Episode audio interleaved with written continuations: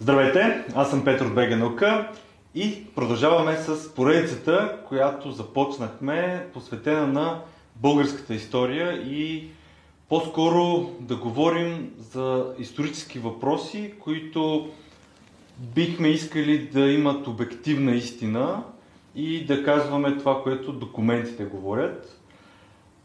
Този епизод ще е посветен на това дали в България е имало фашизъм, ако е имало кога, как и защо, а пък ако е нямало, защо се говори, че в България е имало фашизъм и от кого? Давам думата на Ачо, тъй като тази тема беше а, негова идея и да представи и госта ни. Здравейте от мен. Нашия гост е Димитър Вълчев, колега от историческия факултет на Софийския университет, човек, който се интересува много от това, което се случва и се случва в света и най-важното защо се, защо се случва. Здравей, Митко. Здравейте. с нас е и радо, разбира се, да кажем. И решихме да си поговорим по тази тема, защото тя сякаш е винаги актуална а, не само на определени дати, примерно Луков марш, където разбира се а, и 9 септември, които са двете върхови дати, в които обществото си задава въпроса имало ли е фашизъм у нас, кои са били фашистите, колко са били. А, ами като цяло ние виждаме всеки ден а, обществото да се замеря с а, термини като фашисти, комунисти и прочее. Сега, за съжаление, по един друг повод виждаме как тази, тази тема всъщност е доста актуална и по света. Всъщност виждаме как война в 21 век се оправдава с нуждата от денацификация на цяла една страна. Този, който обяви войната, той не казва защо неговите противници са нацисти. Нещо, което ние всъщност виждаме и в обществото, как а, замерянето с а, а, обиди като фашист, комунист и прочее, не е, не е подплатено с, а, с доказателства. Всъщност това цели да се вкара от срещната страна в обяснителен режим, защото е, а, обществото е приело, че тоталитарните идеологии са нещо лошо и всъщност вкарвайки човек в това да обяснява, че той не е такъв, там вече се приема и допуска се, че той може наистина да бъде такъв. А, и всъщност така се избягва от една сериозна дискусия с аргументи. Затова решихме, че темата е важна а, за днес, за нашето съвремие. А, мен ми се иска първо, Митко, да обясни как се появяват тези тоталитарни идеологии в Европа. А, дали се появяват изведнъж и всъщност кое е катализатора за тях? Ми, а нали, тези тоталитарни идеологии, фашизъм, национал-социализъм, нали, альтернативите от ляво, те се появяват в, нали, горе-долу в, в един период. Нали, реално тези идеологии стъпват на малко по-ранни философски идеи. Сега зависи колко по-рано искаме да отидем. Можем и много рано да стигнем, но така или иначе, за да възникне някаква такава напълно трансформираща идея за това как трябва да бъде уредено обществото, нали, са нужни там определени кризи, определени конфликти, а и в крайна сметка една от причините тези идеологии да са много популярни е, че, че те адресират някакви вечни въпроси, които седят пред човечеството. В общи линии, всяка такава идеология, която съдържа елемент на утопизъм, опира точно до това. Обществото трябва да бъде наредено по този и този, този начин, за да се постигне този и този ефект. И това е въпрос, който винаги е занимавал хората. А, така че да, те не стъпват върху нищо. Не е просто някой ден някой да се е събудил и да го е измислил. А, в общи линии има такива непреходни ценности, как хората да живеят добре, как да как обществото да е по-справедливо, как да се решат някакви проблеми. Тези идеологии, поне на теория, адресират точно тези проблеми. Само моето мнение е, че всъщност има друга мотивация, която пак е вечна, нали, стремежа към власт, корупцията, която тези а, идеологии съдържат в себе си на философско ниво още и на практическо след това. А, така че, нали, конкретно тези, за които говорим днес, нали, може да ги разположиме там в началото на в началото на миналия век.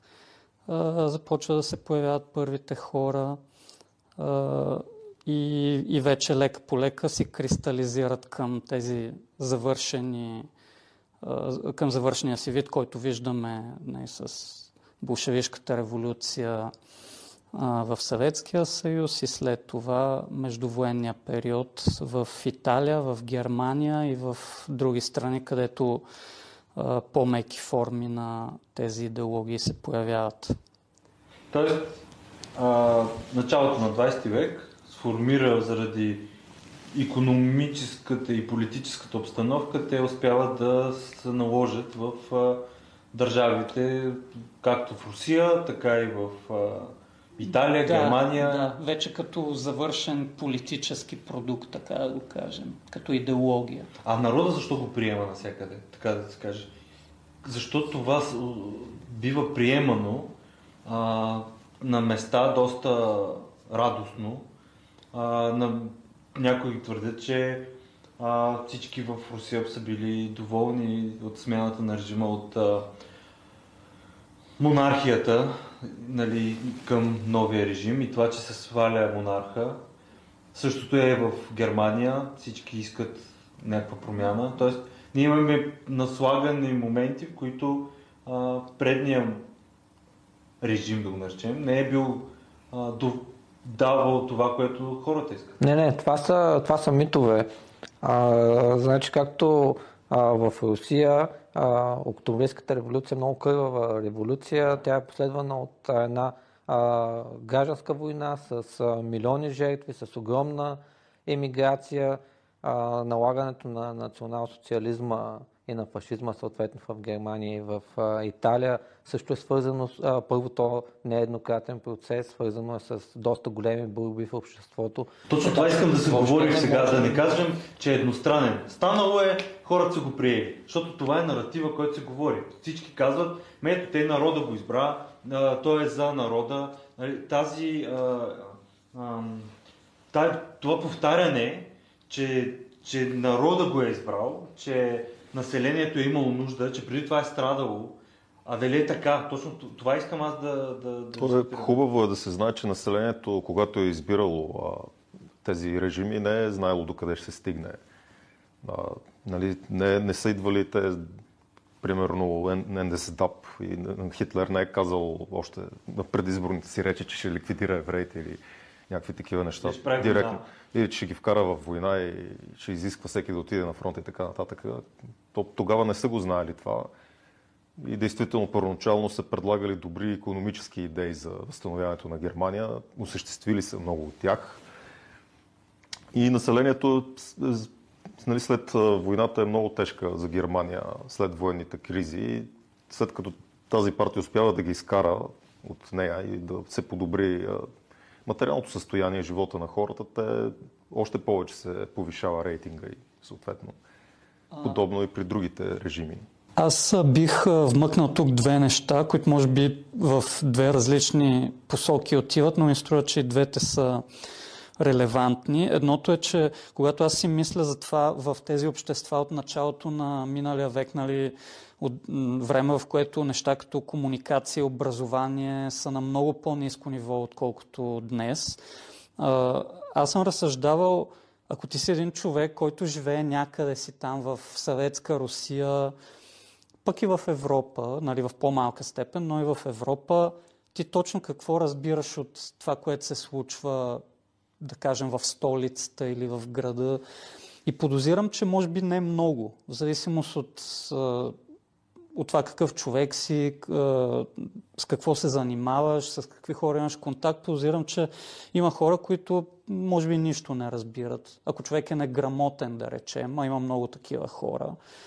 А, нали, в Съветска Русия знаем, че а, има несвободни хора. А, извинявам се, не в съветска, в имперска Русия. Има хора, които са неграмотни и несвободни и сега те какво са мислили за нещата, не мога да си представя защо би им харесвало а, начинът по който са живели. Обаче не знам нали, какво е достигнало до тях от новите идеи. Е нали, проблемен въпрос. Другото нещо е, понеже ние тук се фокусираме върху економическите условия, материалното състояние, другото нещо е, че пред хората има и други мотивиращи фактори. И особено във време на криза това става много ясно. Не, защото във време на криза твоята най-силна мотивация може да бъде да ходиш да воюваш, да умреш за отечеството си или за някаква идея, а, нали, което го виждаме и при фашизъм, и при национал-социализъм, и при, и при комунизъм. Така че има и тук и човешката природа се намесва. Според мен, а, нали, това е мое мнение, че а, в нашата природа е заложено да се да ценим и при определени обстоятелства се стремим към неща като саможертва, като някакво общо благо и други неща отвъд нас, отвъд начина по който живеем. И всъщност това, което създава за мен среда за тези идеологии е комбинацията от всичко това. Материалните фактори и тези по-високи идеи като мотиватор за това хората да започнат да правят неща. А до някъде и съвремието, може би, конфликта на Първата световна война подтиква много бързо тези процеси. А, също така и съществуващите до тогава, да кажем в Италия, фашизма възникна по-скоро като отговор на, на тогавашните течения, с които не са били съгласни. Например, на социализма, на, на анархизма, да кажем, на традиционния консерватизъм това е един вид, може да бъде и защитна реакция на обществото, която в един момент да стане доста крайна или да се изроди от, просто от потока и силата на потока на събитията. Е, една интересна идея, която аз съм срещал е, че, а, че Първата световна война е може би най-важният момент в развитието на Европа от следната перспектива. Европа, европейската култура е на практика върха на човешкото развитие. Тогава. Ами да, да, да. А, а може би и изобщо. А, имам предвид най-вече в културно отношение. Нали, факта, че тук в разстояние на няколко века е имало Шекспир, Микеланджело, Достоевски нали, и всички останали науката, това е без аналог в никое друго общество, в никое друго време. И се смята, че, втората, че Първата световна война е времето, в което Европа умира в този смисъл. Достига пика си и с Първата световна война, с разрухата, която е невиждана до момента заради новите технологии, нещо се случва и, и оттам нататък следва необходимост от едно преформатиране и намиране на а, нова Европа, на нова а, Русия. Ако ще ми тук се появяват тези идеологии, които да обслужат това преформатиране. Да. Което не се е получило много добре. А до каква степен все пак е имало фашизъм в България? Имало ли е въобще в този междувоенния период между двете световни войни? Ами първо е добре да кажем, че условията в България са доста по-различни от тези в Европа. А, първо, все пак в българските земи не се случва тази огромна разруха, която се случва в, в Западна Европа. На територията на, на България не се водят такива мащабни военни действия, така че ние сме до някъде пощадени от тези ужаси на войната, на които ги вижда западното а, и руското общество. Същевременно нашата структура на населението е по-различна, а, слаба индустриализация, а, малки селски собственици, преобладава селско население, хора, които а, са заети по-скоро със своето, а, своята прехрана, отколкото с а, някакви а, да си блъскат главата за някакви идеи за развитието на света.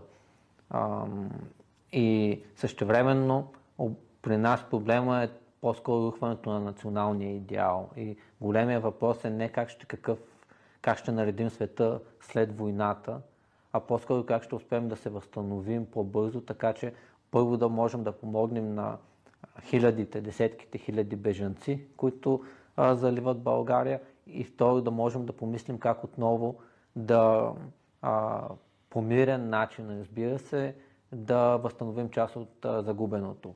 Така че условията в България са по-различни и именно това, че са по-различни не, не предразполага към а, такива големи крайности, каквито се случват а, в а, западна, западна Европа и в Русия, които ги виждаме. Не случайно тук много по-силно е земеделското движение, просто обществото е земеделско. А, земеделското движение обаче а, е прекършено преди да успее да изгради една а, диктатура. А, така че не ставаме свидетели на, на такива процеси. Да, разбира се, сред българската интелигенция а, има много хора, които се интересуват от случващото се в Западна Европа, а, изучават фашистския национал-социалистическия модел, а, възхищават се някой на него, разбира се, защото това, е, това са а, модернизаторски модели, модели, които показват как обществото може да се възстанови след, след войната, да се заздравят раните а, и прочее, но те така и не успяват да пуснат големи корени сред българското общество. Просто защото дори в този период а, българският селянин си гледа стопанството, гледа си семейството а, и не се, не, не се вълнува от такива обществени въпроси. Дори и а, комунизма, който разбира се заради а, социализма има а, възможност да пусне по-дълбоки корени в нашето общество, въпреки това той не, той не успява. Ние виждаме, че всъщност едни м- бунтове, като септемврийското възстание, които а, комунистическата историография се опитва да ги изкара като всенародни движения, те всъщност са доста, доста ограничени. Така че а, в България появяват се такива движения, но въобще не може да кажем, че има а, фашистски организации, които са на власт или че обществото възприема а, фашистски модел. А откъде идва тогава това, да, как да кажа, това говорене, че има фашизъм? А, фашисти сигурно е имало, т.е. хора, които са вярвали в този тип идеология, най-вероятно имало и такива, които са били в Германия, били са в Италия, харесали са си по нещо, били са в Русия, харесали си там нещо. Такива в Русия. Не знам. И тогава не са били много. А, да, но, но тези са единици хора, които идват. Въпросът е да имат а, политически настроения такива в държавата. Има ли е? Аз бих казал, м- и аз съм мислил по този въпрос, а, който аз м- си позволя перефразирам като защо хората си викат фашисти. Толкова масово и непропорционално на действителния брой идентифициращи се като фашисти. А, и според мен, чисто исторически, на много ранен етап, понятието фашист се натоварва с допълнително вече отвъд идеологическо значение, което горе-долу се свежда до лош човек, който не ми харесва. И това наистина става много рано. В смисъл, най да кажем, ако вземем една Германия, където има действително противопоставяне между фашисти и комунисти, хора, които членуват в такива организации, които се борят за вземане на властта. От там нататък това употребата на тези думи в други държави, в друг контекст, много бързо започва да се свежда до просто някакъв маркер, който аз искам да залепя на теб и на теб, така че да да дам да се разбере, че вие сте от другото, това, което е неприемливо, това, което не става, това, което трябва да бъде наказано. И така и до днес. Има и нещо друго, че в крайна сметка това назоваване има една мобилизаторска роля. Деца вика, дори да няма фашисти, комунистите трябва да ги изобретят, защото когато а, се каже, да, ето тези са фашистите, тези са, тези са враговете, тогава ние си стягаме нашите редици, за да се борим с тях. И всъщност а, на въпроса защо изведнъж се създава впечатление, че в България е било пълно с фашисти, ами създава се, защото а, комунистите извършват ужасни неща в България и по време на Втората световна война и особено след нея. Това са Народния съд, това са десетки хиляди избити хора без съд и присъда. Трябва да има оправдание за всичко. Това най-малкото морално. А, ясно е, че няма да има присъди, защото те са на власт. Те не могат да се съдят себе си, защото не трябва да се, да се разколебават в а, общото бъдеще, но а, всеки, всеки човек, дори най-големият главорез да е, той има нужда от някакво оправдание за себе си.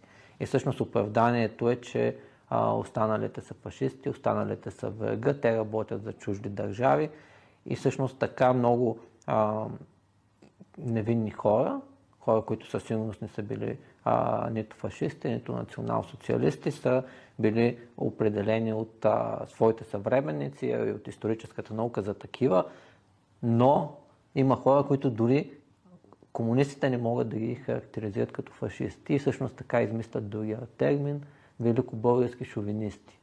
И всъщност а, затова а, те се използват заедно, фашисти и великобългарски шовинисти, и имат долу-горе един и същи негативен, а, негативен смисъл.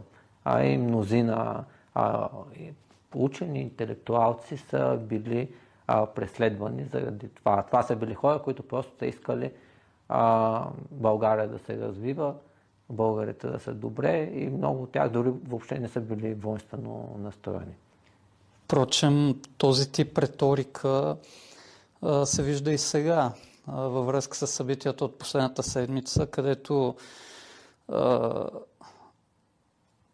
Путиновия режим, говорейки за Украина, те говорят за нацисти, говорят и за националисти.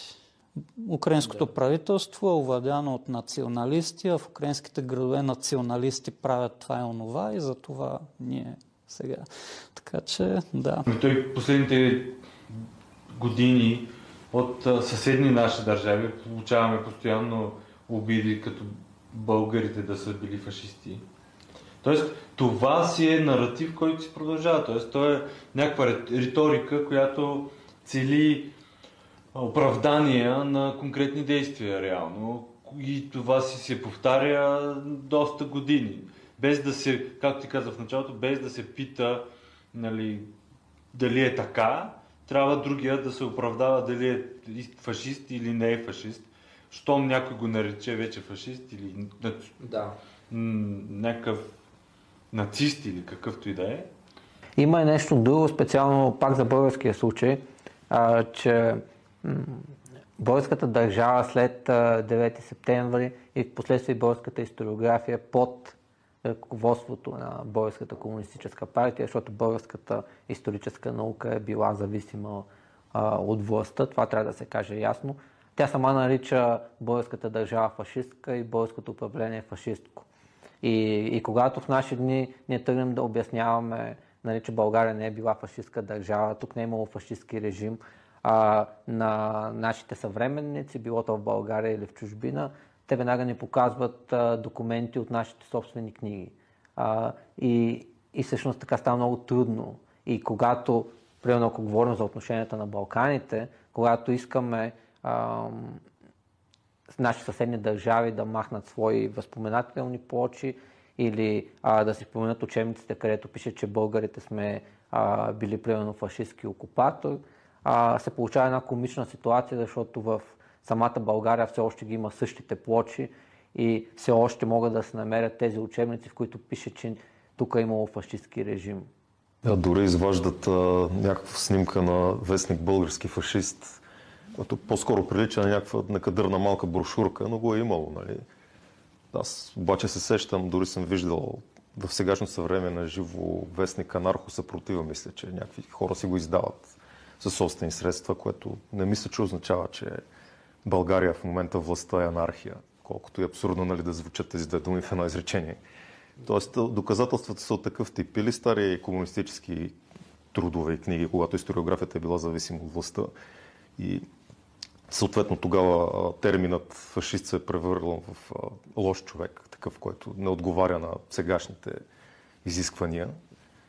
Или на подобни откъслични мотиви, примерно, че Александър Цанков е избивал там хора и си изчезвали, както при другите режими в Западна Европа, радикалните. Или пък, че това, което е монархофашизъм, нали, формата на управление, което действително ли може да се окачестви като монархофашизъм, да кажем от, от когато Борис трети вече вкарва нещо като диктатура след 35-та година?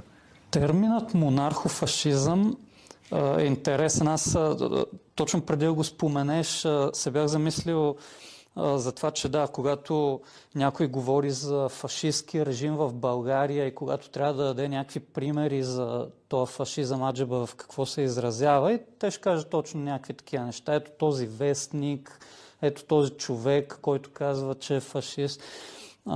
Но нали, тези хора не могат да се позоват на нещо като ето тази конституция, нали, фашистската конституция на България, която конституира такава власт а, или ето тази фашистката партия, която поема властта и управлява. Няма такова нещо. България има монархия. И оттам. При това парламентарна монархия. Да. Съществуват си свободно политически партии, дори официална опозиция. Да. Нещо, което при... не знаем как е при другите да. истински фашистските държави. А, но съответно, понеже това е формата на управление в България, термина монархофашизъм е буквално да вземеш формата и да й лепнеш думата за лошата форма. Нали? Доста нескопоса. Да. А, та да, в смисъл, нали, а, не е най-софистицираната, най-софистицираният идеологически подход, но пък нали, предвид това, че е победил и се е наложил в България за много време, е хванал доста здрави корени в умовете. И не може все още да се изкорени. Трудно е, да.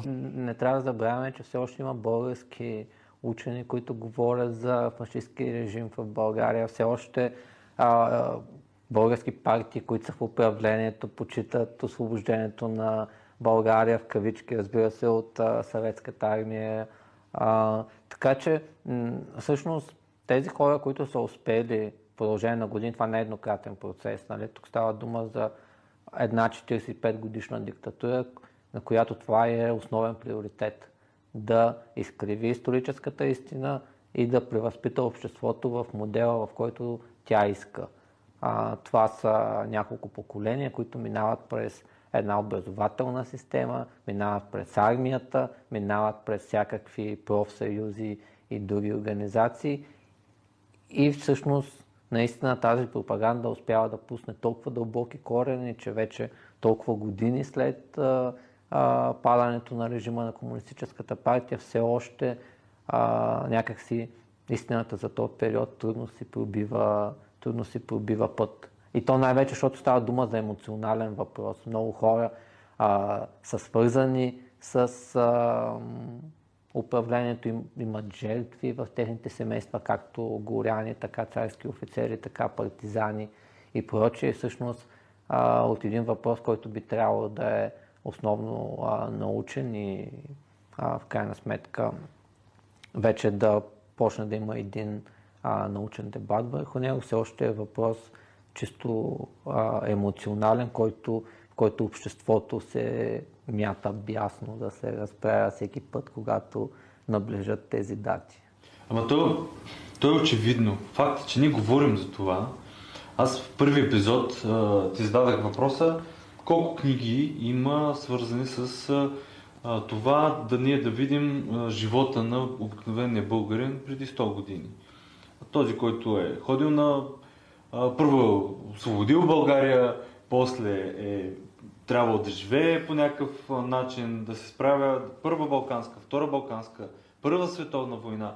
Това е толкова на често да се случват а, войни, а, въпреки Османската империя и живота в нея, това е доста голямо стресение на народа, държавата, новата и така нататък. И според мен отговор е същия а, и в момента. Не се говори толкова много по този въпрос. А, всеки път излизат хора, които казват едни, изречения, които ще затвърдят едната позиция и други изречения, които затвърждават другата позиция. Но няма, така ска, доказателствата не излизат.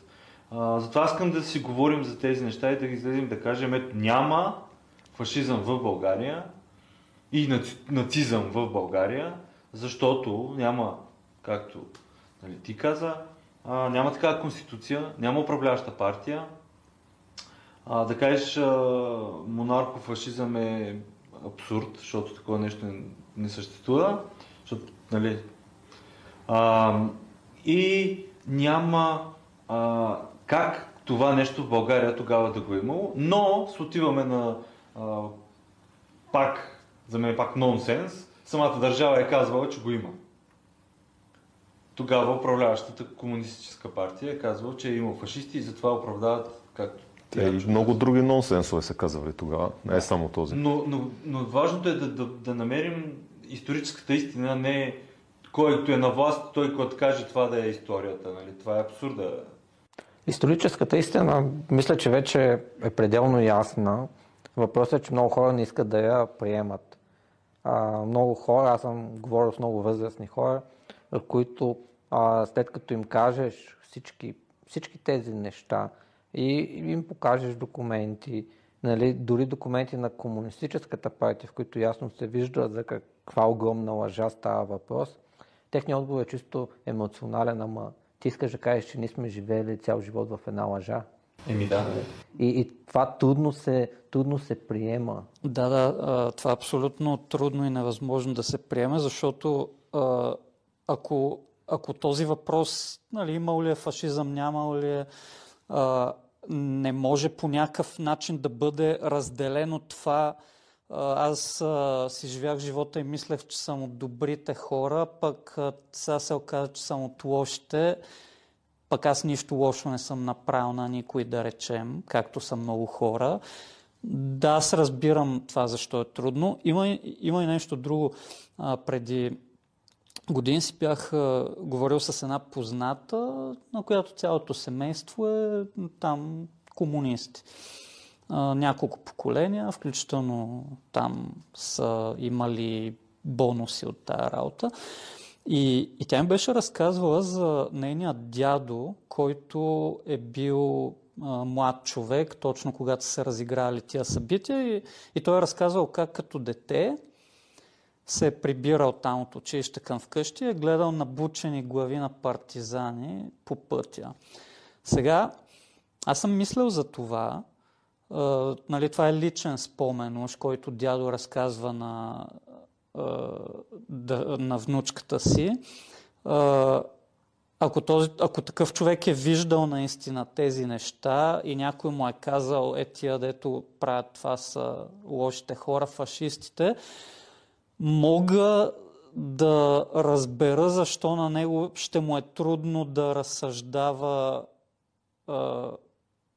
елиминирайки този спомен от уравнението на тази тема. Са, а, ние като хора, които нямаме някакви подобни травмиращи спомени, можем да разсъждаваме по линия имал ли е такива закони, имал ли е така партия, а, имал ли е такъв режим. А, за много други хора въпросът е имал ли е хора, деца правили лоши работи тогава. Но има и нещо друго, а, че в крайна сметка в един момент а, това става единствената истина, налагано е като единствената истина, която ти трябва сляпо да, да повтаряш, ако искаш а, да си намериш работа, ако искаш да останеш на тази работа, ако искаш а, твоето дете да получи образование, ако не искаш да отидеш в Белене и прочее, и прочее, ти, ти се принуждаваш да, възп... да в един момент да възпитаваш не всеки го прави, но много хора решават да направят този компромис. Да възпитават а, децата си в тази лъжа, за да, за да ги предпазят от, а, от грешки, да им дадат възможност да се, да се развиват, да им дадат възможност да станат част от елита на тази държава. И в крайна сметка така тази а, лъжа се възпроизвежда всеки ден, не толкова на държавно ниво, от а, реч на Тодор Живков или, и прочее, ами на чисто битово ниво, чрез ежедневните символи, ежедневните решения. И затова тя е толкова, толкова трудно изкоренима в момента, просто защото е присъствала на всяко, на всяко ниво в а, живота на нашите а, родители, дядовци, дядовци и баби. И, и затова ще отнеме време и, и всъщност и затова все още много хора се възпитават, дори и децата по, по този начин, чисто по, по инерция. Дори има много комунисти, които вярват, че а, отново ще се върне комунизма в България. За съжаление има много млади хора, които, и казвам за съжаление, наистина за съжаление, за мен това а, се доказал режим, който не е окей okay за нито една държава, която е имало такова нещо. Ако е имало друга, която да е окей, okay, изключая Китай, защото за мен това е в момента друг тип режим. А, но въпреки това, а, ние не искаме а, пак да бъдем а, следени, подслушвани, а, да, да, да кажем един вид на побира и да бъдем арестувани на другия ден. А, искаме всеки да може да си каже каквото си иска, когато си иска, да си намери работа дали в България или някъде другаде, да има този избор. Нали, в смисъл, знаем вече какво. Играли сме го този матч, както се казва. И никой не е спечелил от него, освен някакви шепи хора, които са си взели това, което са искали да си вземат. И затова казвам, че е тъжно, че има хора млади, които искат. И, и там идва вече и тая заблуда за мен. Пак за фашисти, комунисти. Не се влиза в а, идеологията на, на това какво е фашизъм, какво е комунизъм и как това нещо е рефлектирало в миналото и как това нещо може сега в момента да рефлектира всички хора, нали? защото не е а, толкова лесно да решим ние, няма значение кои сме ние, може да са 10 000 човека, може да е 1000 човека, как ще живеят милиони. Аз тук бих се върнал към към нещо, което споменах по-рано, се сетих точно за това, когато каза за младите хора и защо те продължават да се вълнуват от това. И нали, аз мисля, че те продължават и те винаги ще се вълнуват от подобни неща, понеже така сме направени. ако се замислим да кажем, ако си представяме идеологическото време в миналото, да кажем за България, това е комунизъм и знаеме, че някъде там отвъд границата ни има и някакъв капитализъм, някаква експлоатация, но някаква друга идеологическа ситуация. Каква е днешната идеологическа ситуация в нашето време? Какви са днешните идеи? Каква е днешната днешния идеал, днешната утопия, ако искаме към която се стремим. Това е въпрос, който ако си зададем, няма някакъв много ясен отговор. На идеологията това е хубаво, че тя канализира и ти казва точно е това там е. Не, не гледай наляво надясно, онова там. Днес няма онова там. В смисъл, днес ние живеем във време, в което имаме свобода имаме свободата да правим избори, да а, печелим от това, ако тези избори са добре, да губим от това, ако тези избори... Има свободен пазар, което е много също важно. Има свободен пазар, което е много важно, само че а, хората не отиват на война, за да запазят своята свобода да избират между 30 вида неща в магазина. Това не е голям... За мен това е много важна идея, вероятно най-важната идея, но това не е най-вдъхновяващата идея и няма как да бъде. Това е даденост за нас в момента. Ако някой ден го изгубим, ще го изгубим, но това свободния пазар и свободата генерално явно просто не може по такъв начин да бъде пакетирана, канализирана, така че това да ни спечели умовете и сърцата, както е израза от това време. Това е в нашето общество, което все пак я има, най-вероятно в едно тоталитарно общество. Именно пък точно това би била завладяващата идея, която да, да мотивира хората дори да се а, жертват, а, за, да, за да я постигнат. Нали, нещо, което, което не се възприема като даденост. А, може би и нашия опит е така. В крайна сметка в България няма силно дисидентско движение, но въпреки това има много хора, които, а, за които свободата е било идеал и ценност и са се обединявали и са били готови да се жертват за това. Така че да, може би големия проблем на, на нашето общество и то може би е вечен в а, а, човешката история, че ние не оценяваме това, което, което имаме и затова в един момент винаги го губим. Да, то това е някакъв кръговрат. Това ми напомня на една история. Бяхме около коледните празници с една позната, която беше с нейна приятелка от Холандия и тя разказа, като е била малка, как е отишла на почивка в Китай и как това е било супер нормално нещо в нейното детство да се ходи на почивка някъде по света. Може да е Китай, може да е Австралия, може да е Южна Америка. А, ние, когато бяхме малки, общо родителите ни се опитваха да имаме хляб. Може би не друго, но поне хляб да, от магазина. Всичко друго от село или от някакъв друг начин могат да, да се сложи на масата. И ето го контра, контраста, нали? Смисъл, ние сега не живеем този живот, който нашите родители са живели и, и гледаме всичко в контекста на по-скоро да си го представим. И как ние можем да загубим неща, които не, не, не им даваме стойност, защото са в ежедневието ни.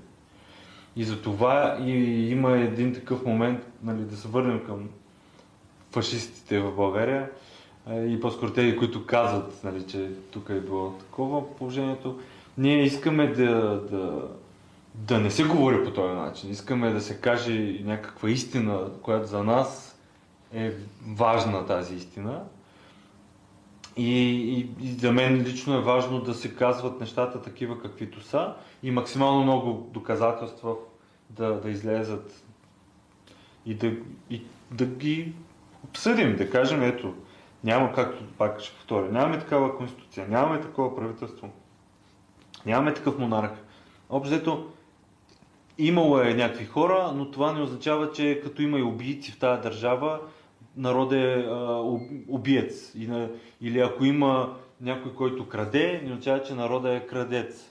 И по същия начин не трябва да се гледа, според мен, и на народа и държавата като фашистска или комунистическа, въпреки че сме имали сериозен период на комунистически режим, но това не означава, че хората са комунисти. И тук трябва да кажем също нещо много важно.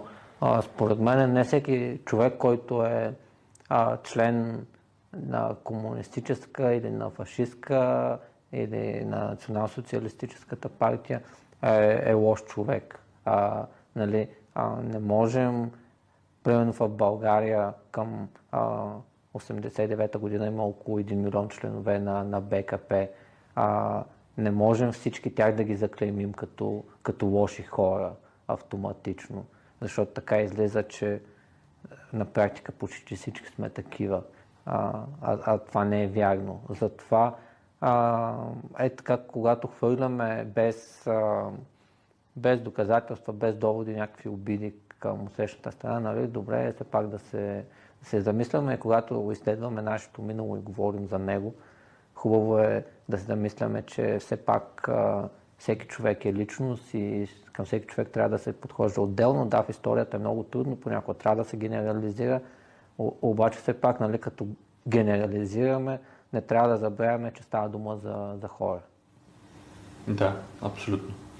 По последна дума, изречение, Ами най-вече аз ако мога да кажа, че всички тези, които хвърлят обвинението, че България е била фашистка или въобще на някой, че е бил фашист, просто трябва да прочетат повече каква е идеологията, да прочетат повече каква е била властта на България. Дори не повече, малко трябва да прочетат, за да видят, че няма такова нещо. Тоест в някои детайли могат да откриват елементи, които приличат на, на другата система в фашистска Италия, но нали, един детайл не прави и цялата система такава. Просто трябва да се чете повече. Аз а, бих казал отново, че а, в човек е заложено да иска нещо повече от себе си, нещо по-голямо, нещо важно, иска да се бори, да се бие, да се жертва в името на някакъв идеал. И тъй като в нашето време такива идеали са малко дефицитни, е възможно някаква такава идеологическа альтернатива отново да набере сила и влияние и да и да доведе до ситуации, каквито познаваме от миналото. И за това, когато мислим за това как да нареждаме нашето общество, презумирайки, че ние сме нормални, неизкушени от а, тези идеологии хора, трябва да се има предвид и това, че ако не предложим а, този висок идеал, нещо липсва в нашата концепция за обществото. Аз бих допълнил, може би, това, което Митко каза. Аз си мисля, че е крайно време да се помирим с нашето минало. Да, тук са се, имало, е, имало е фашисти, имало е комунисти, имало е а, шовинисти, имало е всякакви хора, случвали са се и добри, и лоши, и по-добри, и по-лоши неща и ще продължат да се случват. Мисля, че е крайно време а, да престанем да изпитваме тези силни емоции, когато говорим за нашето минало и да се фокусираме повече върху настоящето и това каква държава и какво общество искаме да, да изградим в бъдещето. Да, така е. Това е много важно, да знаем каква държава искаме да изградим и къде искаме да отидем. Защото това е бъдещето нашето и това, което би трябвало да бъде на нашите деца след време и така нататък. И това е идеята, да можем да се учим от историята, защото историята често се повтаря и често с грешките си. И ние ако можем да дадем на няколко човека една по-различна перспектива за това, което се случва и не да слушат нас, а да вземат това, което ние казваме и да прочитат книги, ако щеш по въпроса, а, мисля, че, че доста полезно ще бъде. Ами благодаря ви за разговора и ако имате въпроси, пишете в коментарите и ще отговаряме. Това е. Чао!